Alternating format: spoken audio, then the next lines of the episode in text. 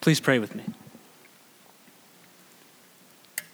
Father God, thank you for this beautiful day, for the opportunity to hear the reading of your word and to worship one, with one another. I ask you bless this time, Lord, in the preaching of your word, that you would be glorified. Lord, that your word, be, your word would be proclaimed faithfully, and that all the glory and the praise would be yours. In Jesus' name we pray, through the power of the Holy Spirit. Amen. Good morning, everyone. Thank you so much for having me here this morning. Thank you, Father Sean, for inviting me to come and preach with you. By way of uh, introduction, my name is Zach Jones. I'm a deacon and the assistant rector at Christ Church West Shore out in Avon Lake. My beautiful wife, Bethany, is with us this morning as well. She is currently a law student at Case Western Reserve, so she is the brains of the operation.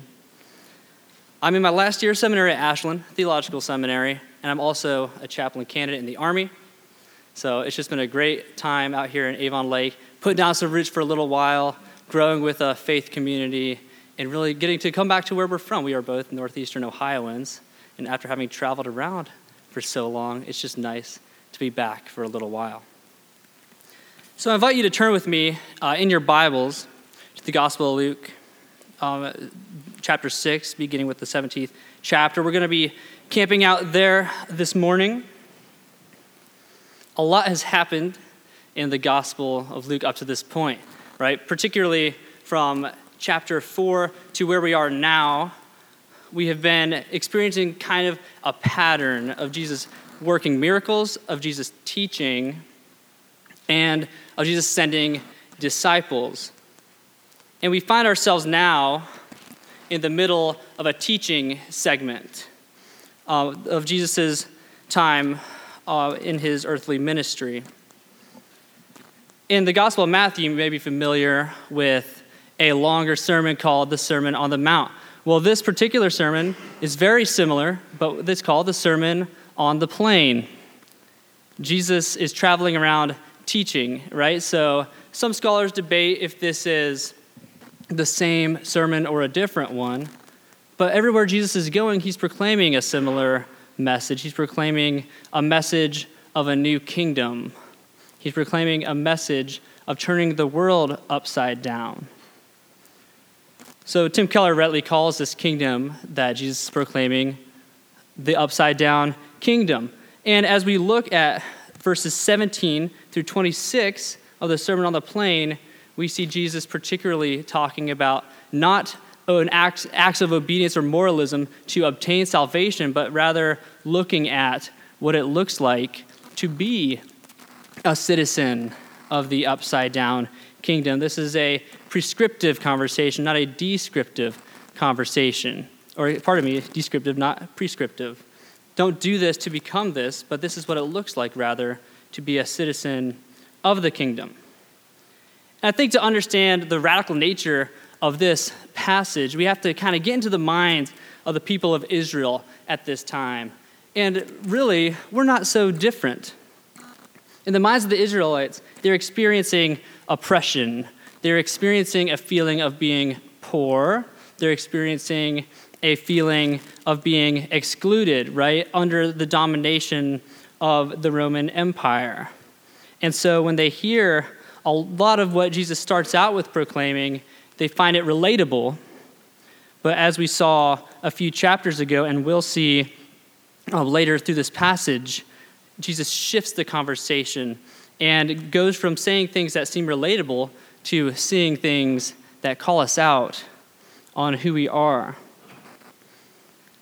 Um, something really quick to distinguish before we camp out in the Beatitudes and the Woes, which is where we're going to spend most of our time.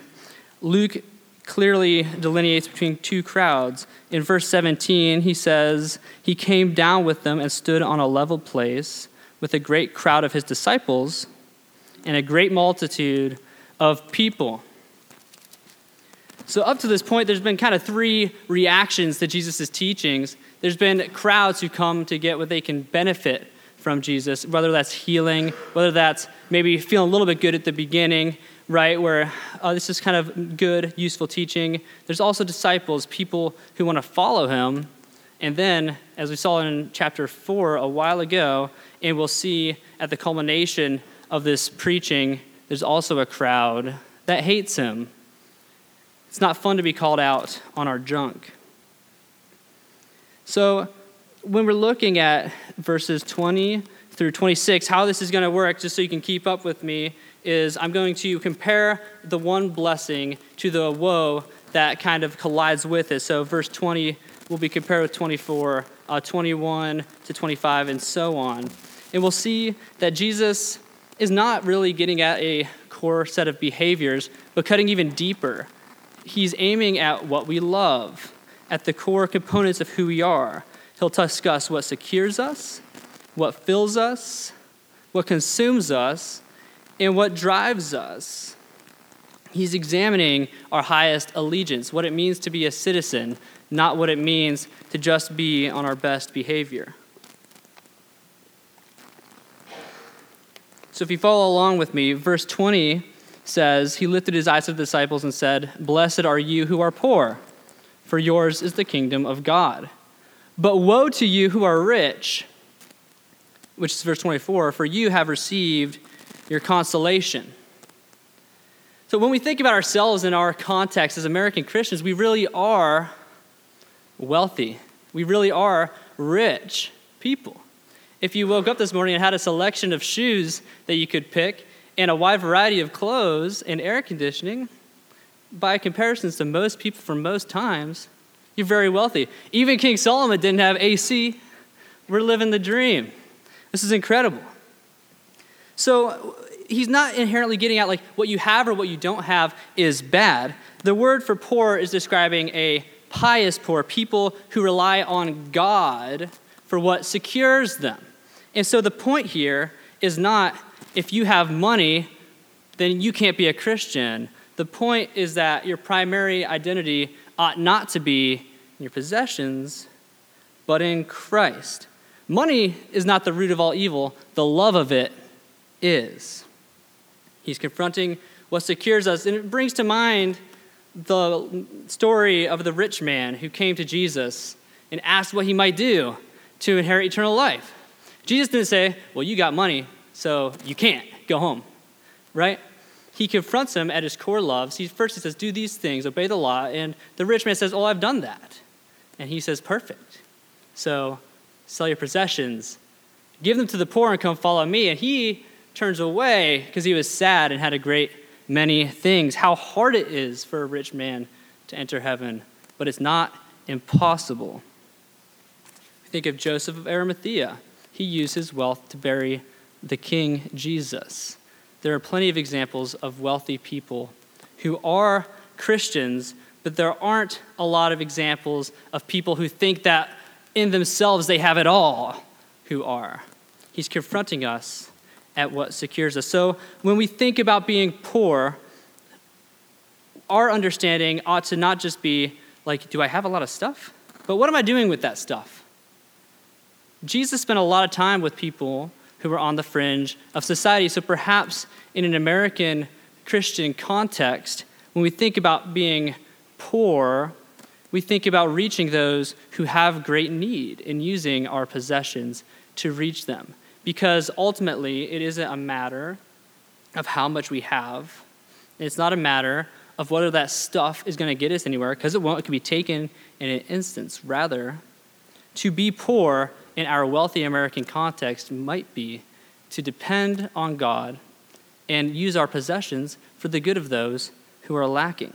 So we surrender our wealth to God for the kingdom. That is being a pious, poor Christian in a wealthy America.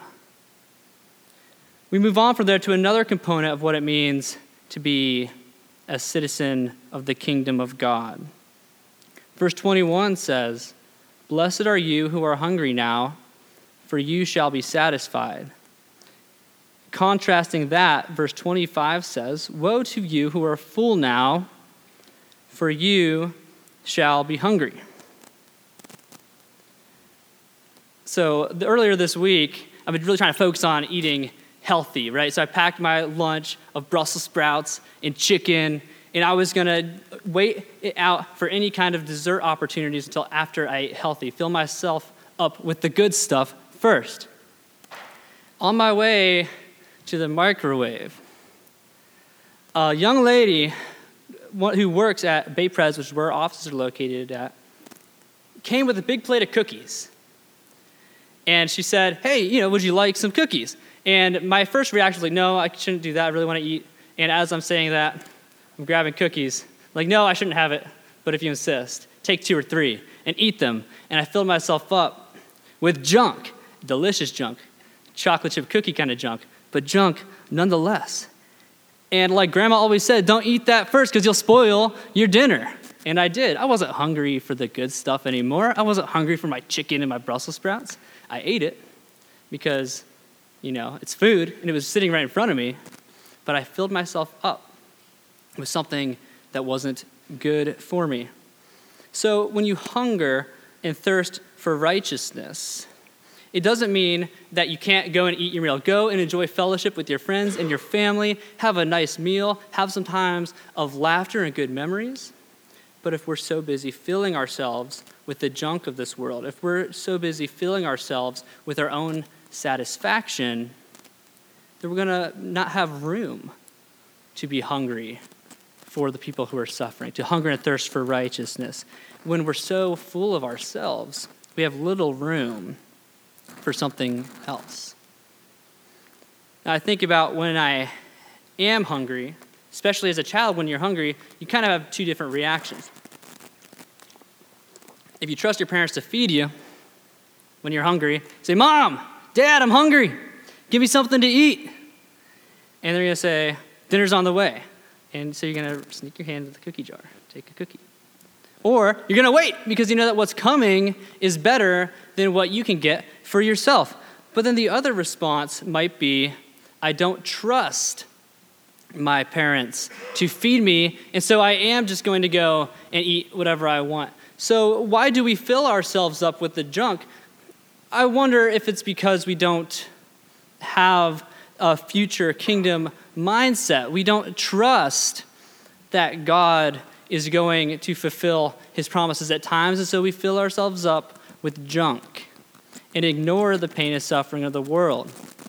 Because it tastes better, it feels better to fill ourselves up with anything than to feel like we're lacking or to see the pain of the people in the world and to see what's going on, to see people die of hunger and of thirst and to be oppressed. And we think, I can't deal with this and I don't want to think about it.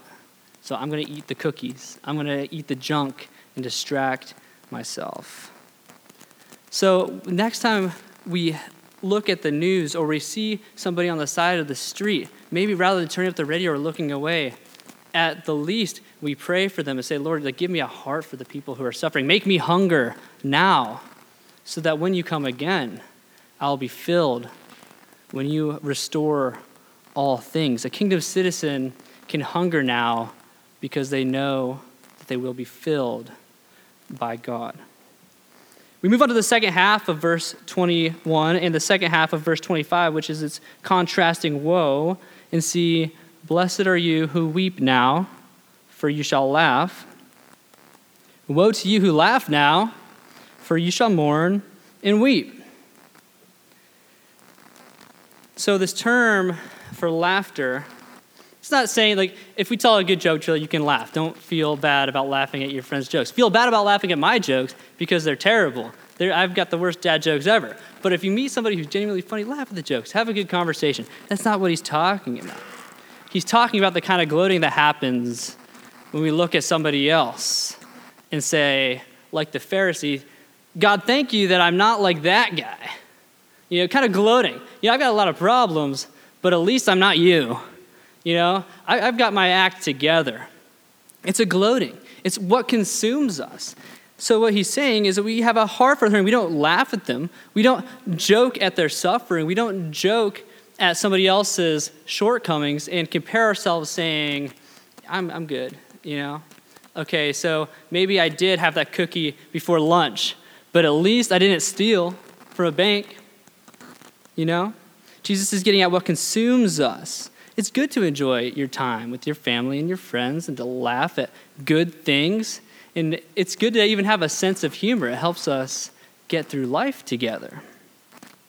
But if we can go through life apathetic at the sufferings of other people because we see ourselves as having it all together, or we're consumed by entertainment and can laugh at pointless things in spite of the suffering of the world, then that's the litmus test for being a kingdom citizen in this aspect. It's not, I enjoy a good joke. It's, am I aware of the suffering in this world? And do I care? Do I have a heart for the hurting? So, kingdom citizen litmus test number three do we have a heart for the hurting? What is consuming our focus? What consumes us? Finally, we move on to verse 22 and verse 26. Blessed are you when people hate you, and when they exclude you, and revile you, and spurn your name as evil on account of the Son of Man. Rejoice in that day, and leap for joy. For behold, your reward is great in heaven, for so their fathers did to the prophets. But woe to you when all people speak well of you for so their fathers did to the false prophets. So, recapping what's been going on with Jesus at this point, he does miracles, he teaches, and he sends disciples. But there's another category in there he gets hated by a lot of people because he's frank with them and he tells the honest truth about what he's there to do and about what it says about who they are. So, a kingdom citizen, you know, I hope that you can go home today and be around people that you love and that love you back. But if we're going to be kingdom citizens in a world that is not sharing the same focus and the same chief end as the kingdom, then we ought to prepare to get hated. Jesus says some things that people don't mind. And people certainly don't mind when he heals them. Now, the religious elite have a little problem with that when it's done on the Sabbath, but the people it's happening to, they're good with it. Heal me of my diseases. You know, I'd like to feel a little better. I don't want to have a man cold anymore, so heal me. Right? He, they're okay with that. And they're okay with him saying, um, Blessed are you, blessed are you, blessed are you. But when he says, Woe to you, and it hits a sweet spot, when he says woe to you and says, look it, if you like me all the time, I'm probably doing something wrong. So let me remind you what your fathers said to the false prophets, how much they loved them. When Jesus starts addressing their junk, they get pretty ticked off. The false prophets are getting spoken well of, true prophets are getting killed, and he's reminding them of that now. If all you have are buddies and nobody hate you for what you're saying, you're probably not being completely true with them. So, if we're being jerks for Jesus, kind of a thing going on, and we got to go and get into battles on Facebook, or we got to go and argue with people in a way that is not loving, then maybe like we deserve a little bit of that getting hated kind of a thing. But if we're getting hated because we have a job to do, because we're preaching the gospel, because we're real with people, that's part of being a kingdom citizen. To say, this is not the way it's supposed to be. Say, yes, because Jesus is who he says he is, you are who he says you are, which is a sinner in need of a savior. You know, everybody wants to talk about the love of God, but ain't nobody want to talk about the wrath of God. It's uncomfortable. It doesn't make people happy, and it certainly doesn't make people love you. But it's all about being willing to give the whole kingdom message. To be an emissary for the upside down kingdom is to be honest with people about what the upside down kingdom is all about. We tell people the whole truth. And we got to be ready to be hated for that. So, when I was at chaplain school for the Army, I had a really cool opportunity to see several of my classmates take their oath of citizenship to be American citizens. And there are a few things that stuck out to me about the oath for citizenship, that oath of allegiance, and I'd like to share it with you. It begins with I hereby declare an oath that I absolutely and entirely renounce and abjure all allegiance and fidelity to any foreign prince, potentate, state, or sovereignty, of whom I have therefore been a subject or a citizen. That I will support and defend the Constitution of the United States of America. And he continues on at the end to say that I take this obligation freely without any mental reservation or purpose of evasion. So help me God. Just like what Jesus is saying when he defines what it means to be a kingdom citizen, uh, in this oath that these immigrants are taking to receive their citizenship, they're not saying, I followed a 12 step plan to being an American citizen, and now here I am, right? Because I did these things, because I renounced my oath, because I have walked away from who I was, now I am a citizen. They're saying that this is what it means to be a citizen. Not how you get there, it's not an obedience kind of a factor here. It's saying that I understand that if I'm going to call myself a good American citizen, I am going to renounce my former allegiances. Those core things that used to identify me allegiance to a specific government, allegiance to a specific faction I now say, I renounce them. In the same way, being a kingdom citizen, being part of Jesus' upside down kingdom means renouncing those core identities, those things that used to be who we are. They say, whatever secured me, whatever consumed me, whatever filled me, I now renounce those and say that Jesus, you fill me. Jesus, you consume me. Jesus, you drive me. Your message drives me. It's descriptive of what we are as kingdom citizens. Good citizens inherently do these things. They don't do these things and then become citizens. They do these things because they are citizens. And so we find our security in Christ.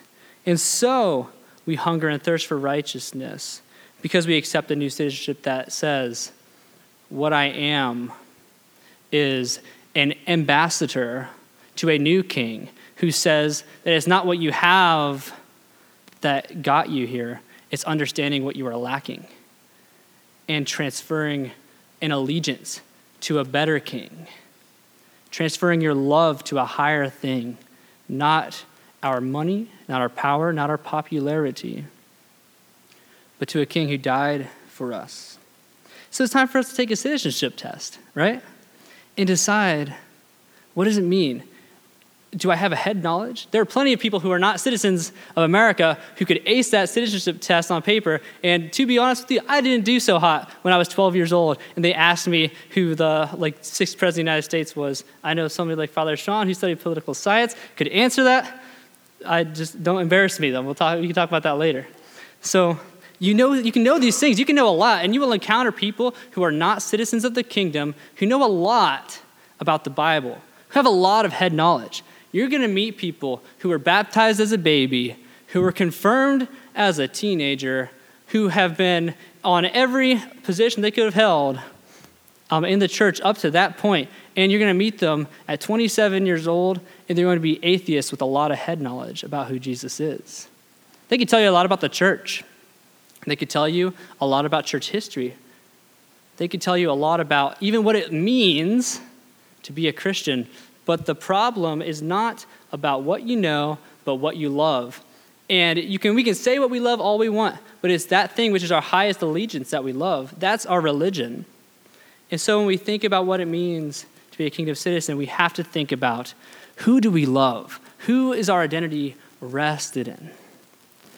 And if this is news to you, like let's have a conversation after this. And I want to invite you I know that uh, gospel invites are uh, old and or whatever, but seriously consider your citizenship as we all must do. And if this is something that you haven't heard before, take the time to consider like, what is this? Do I recognize Jesus as a king? Do I recognize Jesus as a good teacher? Do I recognize him as my king and my highest love? That person whom I will serve, where I find my fullness, what consumes me, what drives me, what keeps me going. If that's Jesus, you're an upside down kingdom citizen. Congratulations. You're a Christian. That's what it means to be a Christian, to follow Jesus solely and entirely. But if that's not us, we need to consider when Jesus talks about the blessings, when these Beatitudes are mentioned, is that us? Or is it the woes? Have I put my confidence in something other than Jesus, something that will pass away in the kingdom come? Let's pray. Father God, thank you so much for your love, for your goodness. Thank you for the gospel, the good news. Lord, thank you for turning the world upside down, Lord, and bringing us into your fold and loving us so much that you would die for us. I ask that you would take us forward from this day, make us ambassadors for you, convict us with your Holy Spirit, and make us uncomfortable with the areas of our life that are not focused on you. And we'll thank you for it. In Jesus' name, amen.